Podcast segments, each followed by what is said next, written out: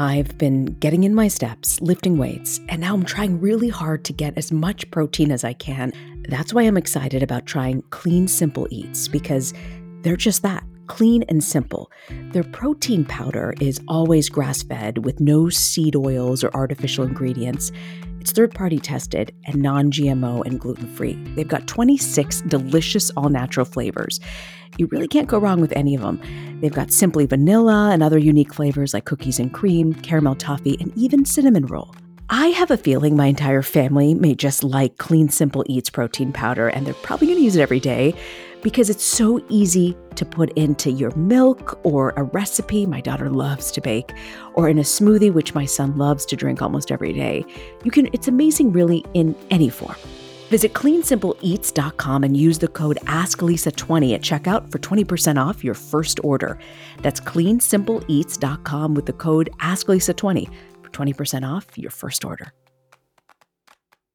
Mom deserves the best, and there's no better place to shop for Mother's Day than Whole Foods Market. They're your destination for unbeatable savings, from premium gifts to show-stopping flowers and irresistible desserts. Start by saving 33% with Prime on all body care and candles. Then get a 15-stem bunch of tulips for just $9.99 each with Prime. Round out Mom's menu with festive rosé, irresistible berry chantilly cake, and more special treats. Come celebrate Mother's Day at Whole Foods Market.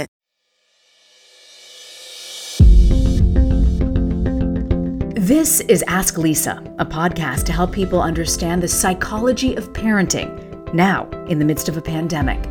Psychologist Dr. Lisa Damour, author of two New York Times best-selling parenting books, takes your questions. And I'm co-host Rena Ninan, a journalist and mom of two. Some of what we talk about comes from raising children ourselves. Most of the time, I'll be getting answers to your parenting questions. So send your questions to Ask Lisa at drlisadamour.com. Episode 53 Should I comment on my child's weight?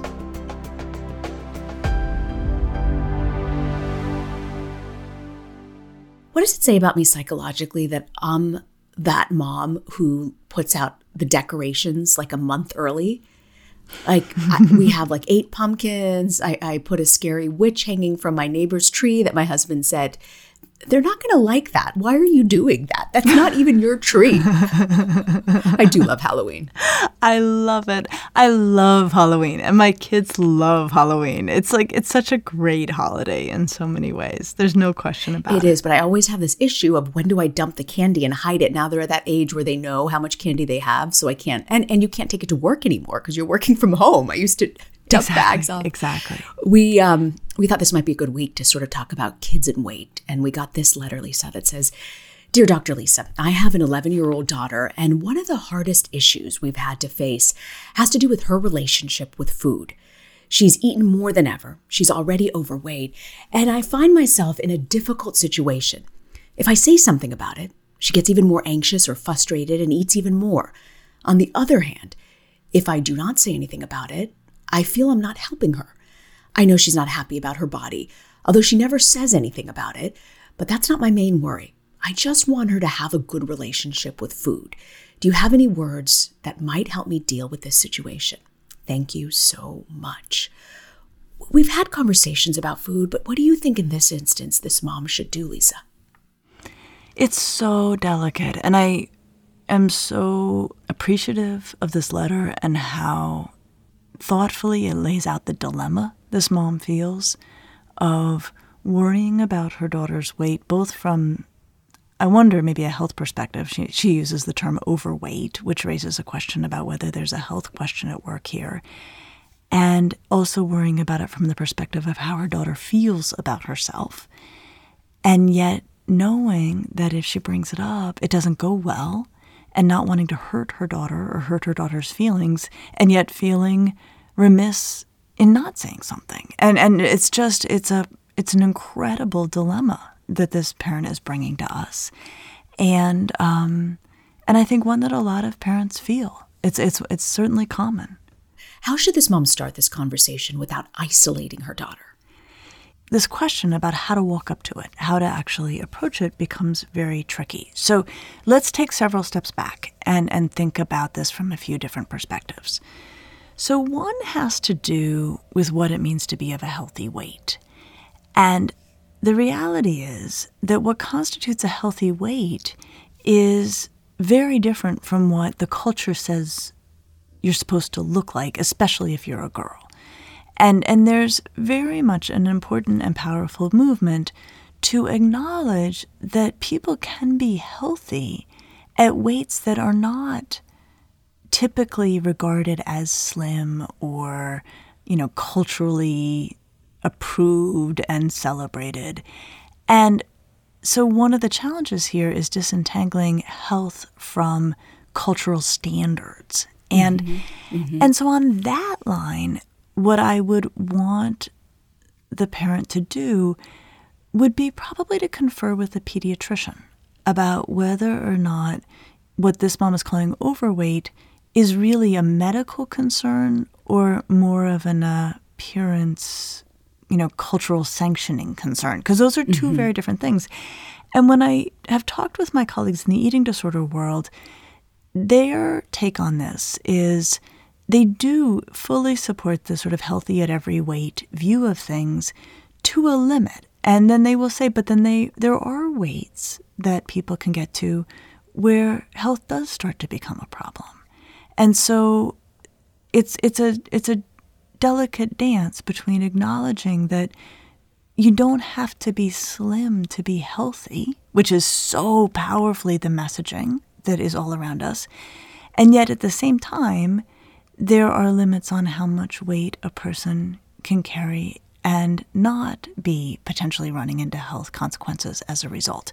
So that's a place where I'd want the parent maybe to tease this apart with a physician by calling and saying, here's where things are. Do I need to be worried from a medical perspective? Mm. How do you talk to a child about weight? You know, it's so tricky, right? So, how exactly do you have that conversation about your relationship with food? It is tricky. And I would say let's take it as an advantage in this. It's also a constant, right? It's in front mm-hmm. of us mm-hmm. all the time. We are eating all day. We are eating together, hopefully, um, at parts in the day.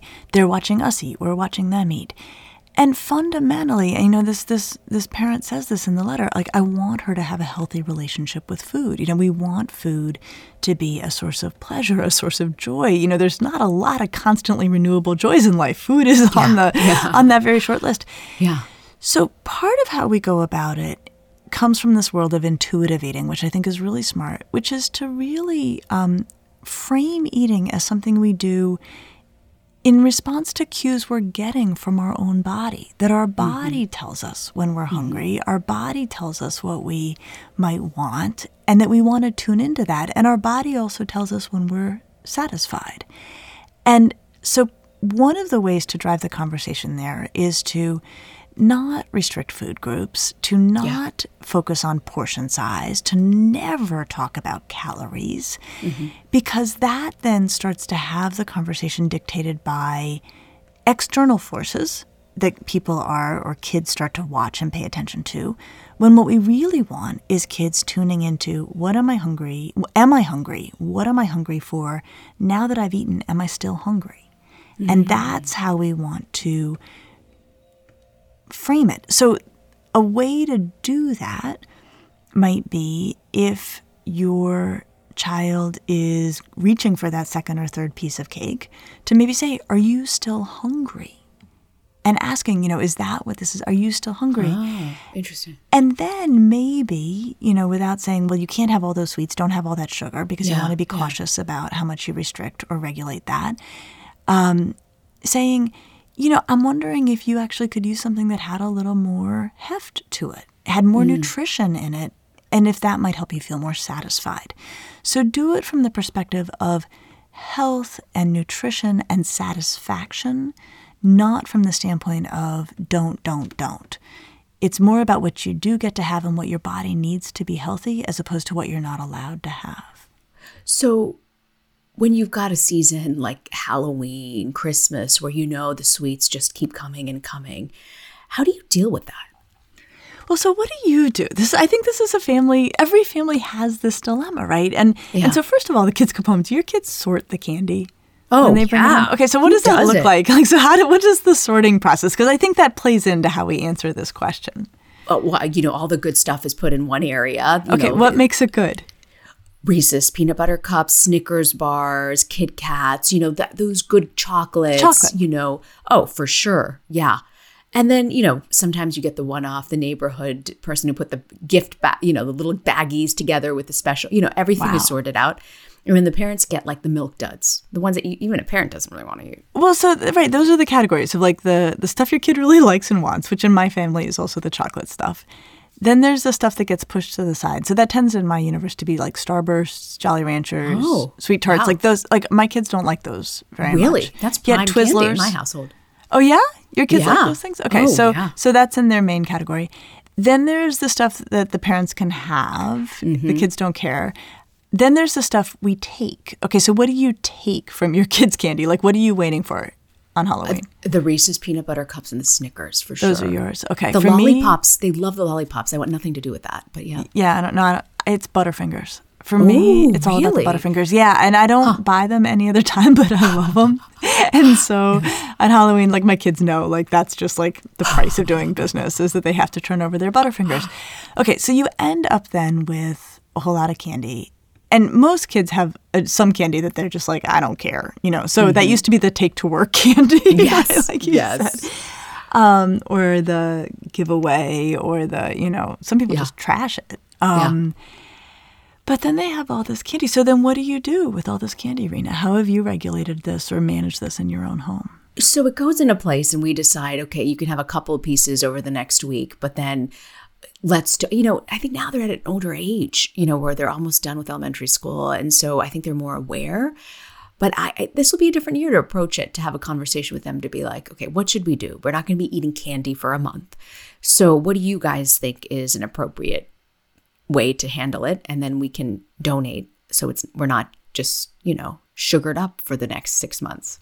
Okay, so you, your plan is to um, say to them, all right, now we've got like a ridiculous amount of candy, and we're gonna do something to keep it from being a constant. As, as Yeah. you know, okay, so and that seems to me if if they are open to that and that feels comfortable for you and comfortable for them and it's working, I think that's fantastic.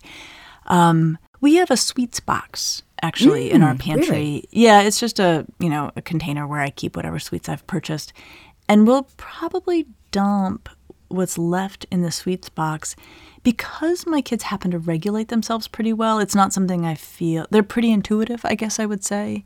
I don't know exactly how that came to be, but I don't worry that if the sweets are there, they're going to eat them all at once. Mm-hmm. Um, but I know some parents do, and I wonder if this parent who's writing us might worry about that. What should we think about though? I mean, we all, everyone has their own way of dealing with it. What really matters when you're trying to establish a healthy relationship with food? Well, so the intuitive piece for sure, right? Of um of letting one's body tell you what it is you want and need and and including within that a wide range of nutrition in the name of taking good care of oneself you know which is something we talk about all the time taking good care of oneself. And if you're eating nothing but sweets you're not taking good care of yourself. If you are um, not letting yourself have any foods that you find delightful and enjoyable you're not taking good care of yourself you know. So i think that we want to always frame it in that way I do think that what we really want to focus on here, Rena, if there's one thing that is so central in these questions, is to not get into a power struggle about mm. the food. Okay. That to me is top, top here. what do you mean about power struggles? Like, no, you can't have that. Stop.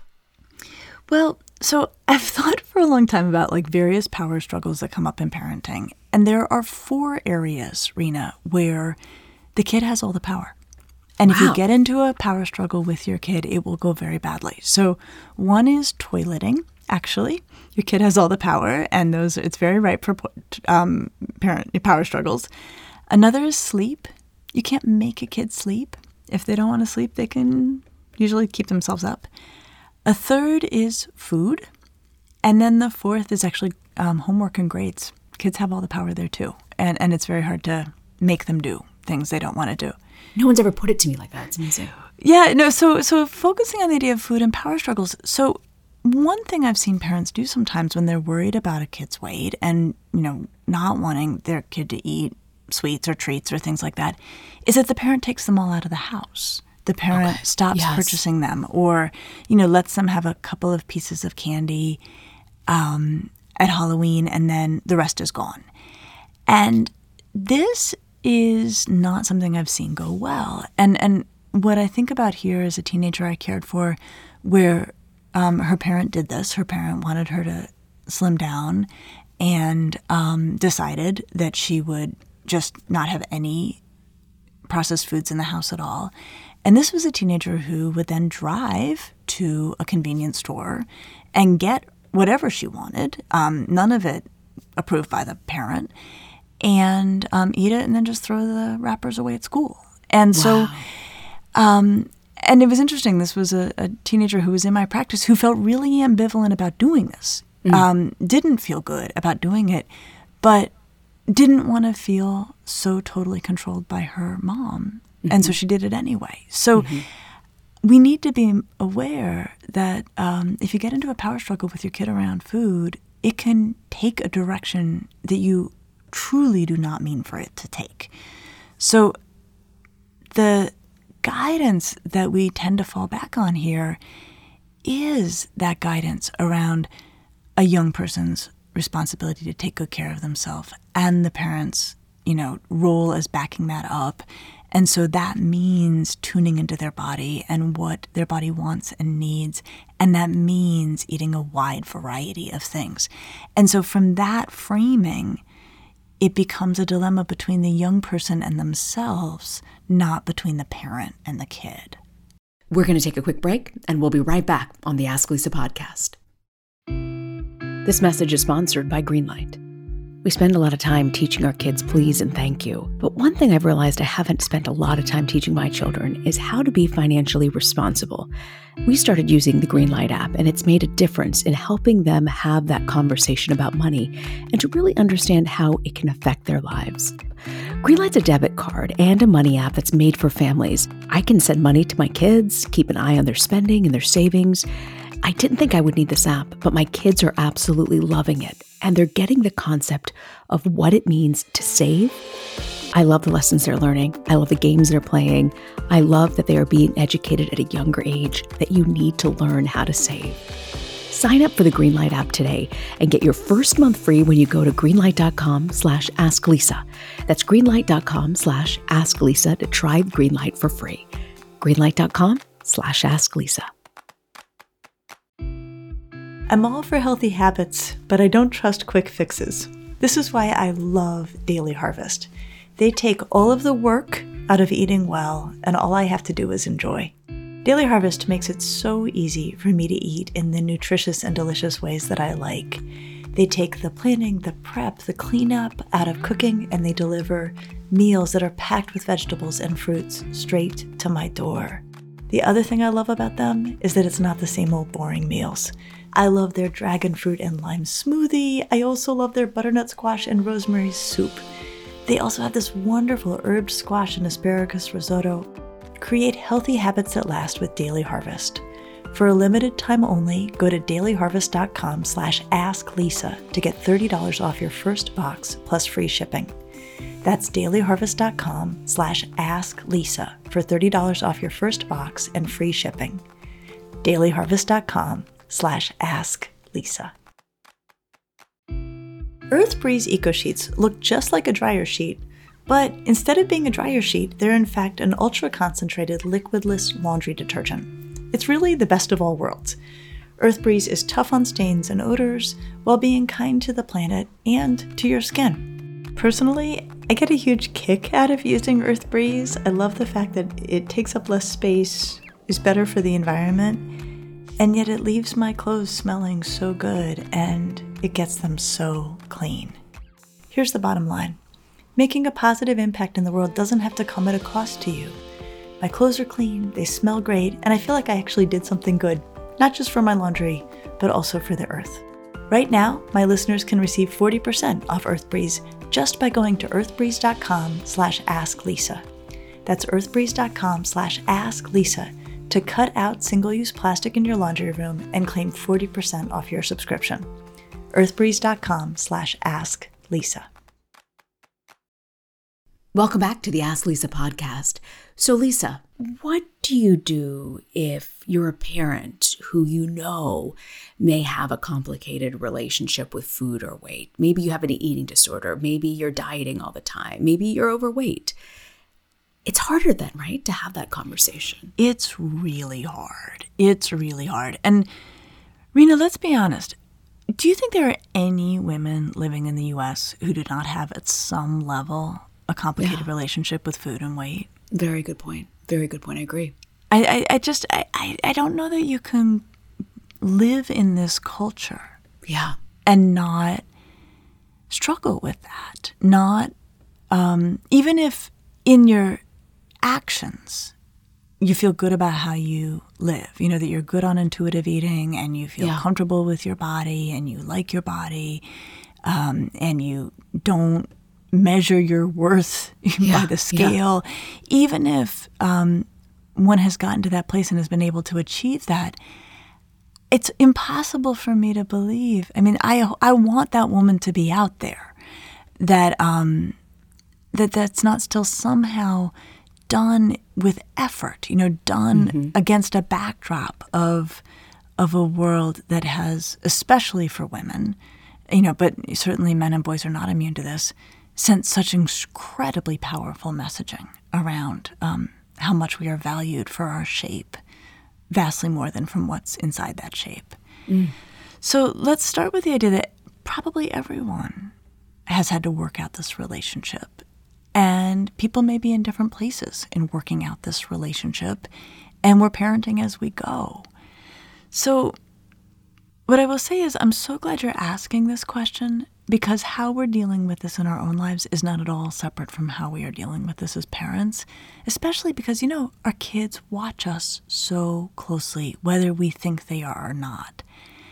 Serena, like when it comes to dessert for you, yeah, and either at your own table or if you're out, how do you navigate that? Like, how have you, how do you do this in front of your kids as a mom and as a woman? You know, it's not just dessert. I find that whenever there's like a big moment or you know we scored two touchdowns at a sunday morning football game i let's go out for ice cream let's i'm constantly finding that the reward system is food particularly in this pandemic because there's not so much we can do right go places or whatever so um, I find myself trying to figure out other reward systems so it's not just food, but with the kids, I try to have a conversation with them. And um, as they always say, oh, this is Miss Lisa's words, right? This is Miss Lisa. Miss Lisa says there are sometimes foods and everyday foods. And um, I think that this we can have a sometimes food today. So it's it's getting in there, Lisa. Your your words have impact in my household. So you're talking about it, right? You're We're having an open conversation. It. Yeah. And I'll say I did this the other day. I um I got really really busy in meetings and ended up in those sort of back to back situations where I couldn't really eat in any mm-hmm. way that I wanted to. And then um, wanted nothing but sugar. Mm-hmm. and mm-hmm. ate a huge amount of sugar just because I, I, just was craving it and I think I wanted you know that sense of fast energy because I just had had a kind of a lousy day of access to food that I really would have found much more sustaining and I um and then I felt kind of sick actually from how I had gone about it. And I I wasn't deliberately using it as an object lesson, but I did actually talk that through with my daughters that night. I was like, ugh, I had the worst food day. I was like, I was unable to get to good food all day. I just didn't figure it out. I didn't plan well. And then as soon as I could eat, I just all I ate was like, you know, sugary, fast energy food. and now I feel really gross. And I and and I just said that and they know how we live around. We have sweets. They have access to sweets. They don't have unlimited access. Like when the sweets box is empty, it's empty till I decide to go to the grocery store and put more stuff in it. But that felt to me like a place where I could just talk about the way in which food works in our life and the way in which I got myself into a position around food that I didn't want to be in and but also treated it as like it was a it was a weird day and mm-hmm. tomorrow I will be able to do better planning and eat in more sustainable ways. Mm-hmm. The other thing I think we can do, even as we're wrestling with our own relationship with food and weight and appearance um, as members of this culture, another thing that really helps is to move away from the idea of what you can't have and to really focus on what should center in one's diet. And you mentioned my old thing that I stole from Sesame Street about sometimes food and anytime food, which mm-hmm. I just mm-hmm. I think is a really nice way to frame it in terms of sometimes food being processed foods, anytime food being unprocessed whole foods that kids can you know comfortably access and know that they're really having um, having taken you know that they're really making choices that will take good care of their bodies. Another thing that I have taught my daughters along the way is for their meals, what they really want to focus on is getting protein, fiber, and healthy fat in those ah, meals. Okay. And and we talk about it from energy sustainability. That those are the things that the body breaks down that will give them a good, solid, steady energy. And then we talk about what makes those things up, you know, so, you know, what the various proteins are, those are pretty clear to kids. Fiber, you know, this is going to be breads, grains, nutrition, you know, nutrients like that and and fruits and vegetables. And then healthy fats, so avocados, olive oils, um, nuts. And and and that that, you know, kind of triad is a very um, nutritious triad. It's a great energy triad. And I like talking about food in terms of energy and having good energy. And then if their meals are centered on protein, fiber, and healthy fats, it makes it a lot easier than for them to not do what I did the other day of just craving and eating a whole bunch of sweets because I am so depleted from an energy standpoint. So I think it's this ongoing conversation, and our our um, north stars in that conversation are self care and energy and intuitive eating and paying attention to what one's body is asking for, and really not having it be about appearance and weight and scales and mm. value being tied up in how we look. That's great because I, I, go back to what this mom was asking, which you just you just beautifully answered, which is I just want her to have a good relationship with food which is, you're right, we've got to have these conversations about what healthy eating looks like and why it's important. That's right. And and and I think that's the magic word is health, right? This isn't about mm. appearance, this isn't about weight, this isn't about diet, this is about health. And our job all the time for ourselves and our kids is to be talking about food under that umbrella. That it is what keeps us healthy, it is what gives us energy, it is a source of pleasure, it should be enjoyable.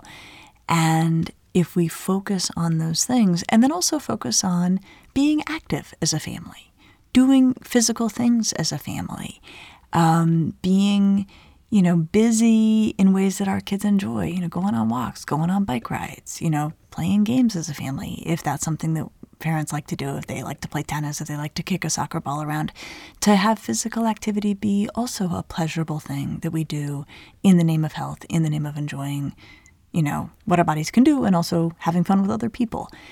If we center on that, things tend to go much better. It's really great. I mean, it's a lifelong skill to learn that I feel you're constantly trying to understand and deal with. So thank you for that, Lisa. Absolutely. We should also mention we've got a couple of episodes, Lisa, that are worth going back to to listen, right? Absolutely. So today we talked about a child who may be tipping towards eating more than the parent feels comfortable with. In episode 11, we talked about eating disorder behavior in the traditional sense of people who may be restricting what they're eating, not eating enough, or um, doing things to get rid of calories they've consumed, such as vomiting or excessively exercising. For any child who's worried about an eating disorder and the presence of what we traditionally call an eating disorder, episode 11 may be helpful. And also was in episode 4 that we talked about foods. We did. You know, that was very early in the pandemic, and it was very much around how weird those early days yeah. of the pandemic were of just all of us being stuck at home and having nothing to do that felt good at all and the place that food was starting to take in our lives but that a lot of that may still very much hold up now mm-hmm. though happily the day-to-day of the pandemic feels very different now than it did um, when we were talking about that in september last year how things have changed in a year huh uh, yeah. and some things are still the same but uh, tell us lisa what do you have for us for parenting to go one thing we know that helps kids to have a healthy relationship with food is to enjoy making food.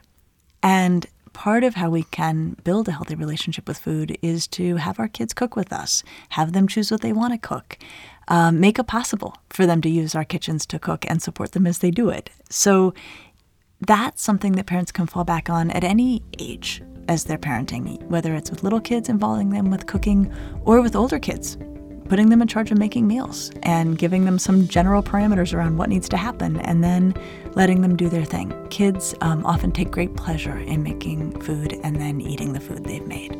It's really great. I, I hope you do find a Butterfinger somewhere along the way this week. I will be getting my Butterfingers, I can promise you that. you deserve it.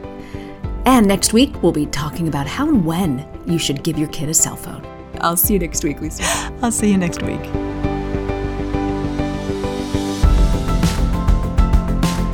Thanks for joining us. Be sure to subscribe to the Ask Lisa podcast so you get the episodes just as soon as they drop. And send us your questions to Ask Lisa at drlisadamour.com. And now, a word from our lawyers. The advice provided on this podcast does not constitute or serve as a substitute for professional psychological treatment, therapy, or other types of professional advice or intervention. If you have concerns about your child's well being, consult a physician or mental health professional. If you're looking for additional resources, check out Lisa's website at drlisadamour.com. We'll see you next week.